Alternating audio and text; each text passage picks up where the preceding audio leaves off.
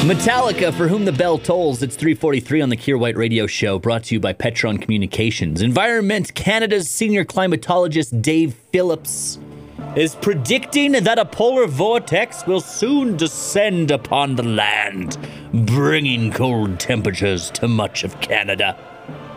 Says they weren't expecting this till the end of January, but he's revised his prediction. He thinks it might be moving in next week. He said Manitoba and all points east will likely start to feel the effects of the vortex next week, with daily highs several degrees below freezing and overnight lows that could fall between minus 15 and minus 20 degrees, or as Manitoba calls it, a pretty decent spring afternoon.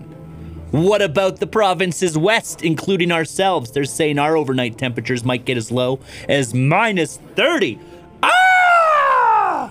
Is what we would say if that wasn't perfectly seasonal this time of year in the north. Of course, it's going to be minus 30 at some point in January. That's just what January does. Yes, we've gotten ourselves a pretty easy winter so far, but we know we're good for at least a couple weeks where we go, why do we live here? The air hurts my face too much and is constantly trying to kill my car. He does say that he's not firm and set on next week being when the polar vortex descends. He says it could change. It might not even happen in Canada. He's like, this polar vortex could go mess up Europe. Who can predict the weather? I'm going to take a crack at it. I have a prediction. I predict that this unseasonable temperatures, probably with a bucket of snow, will fall upon us starting next Friday. You might go, why next Friday? It's because I have plans next Friday to drive to visit my parents in Alberta.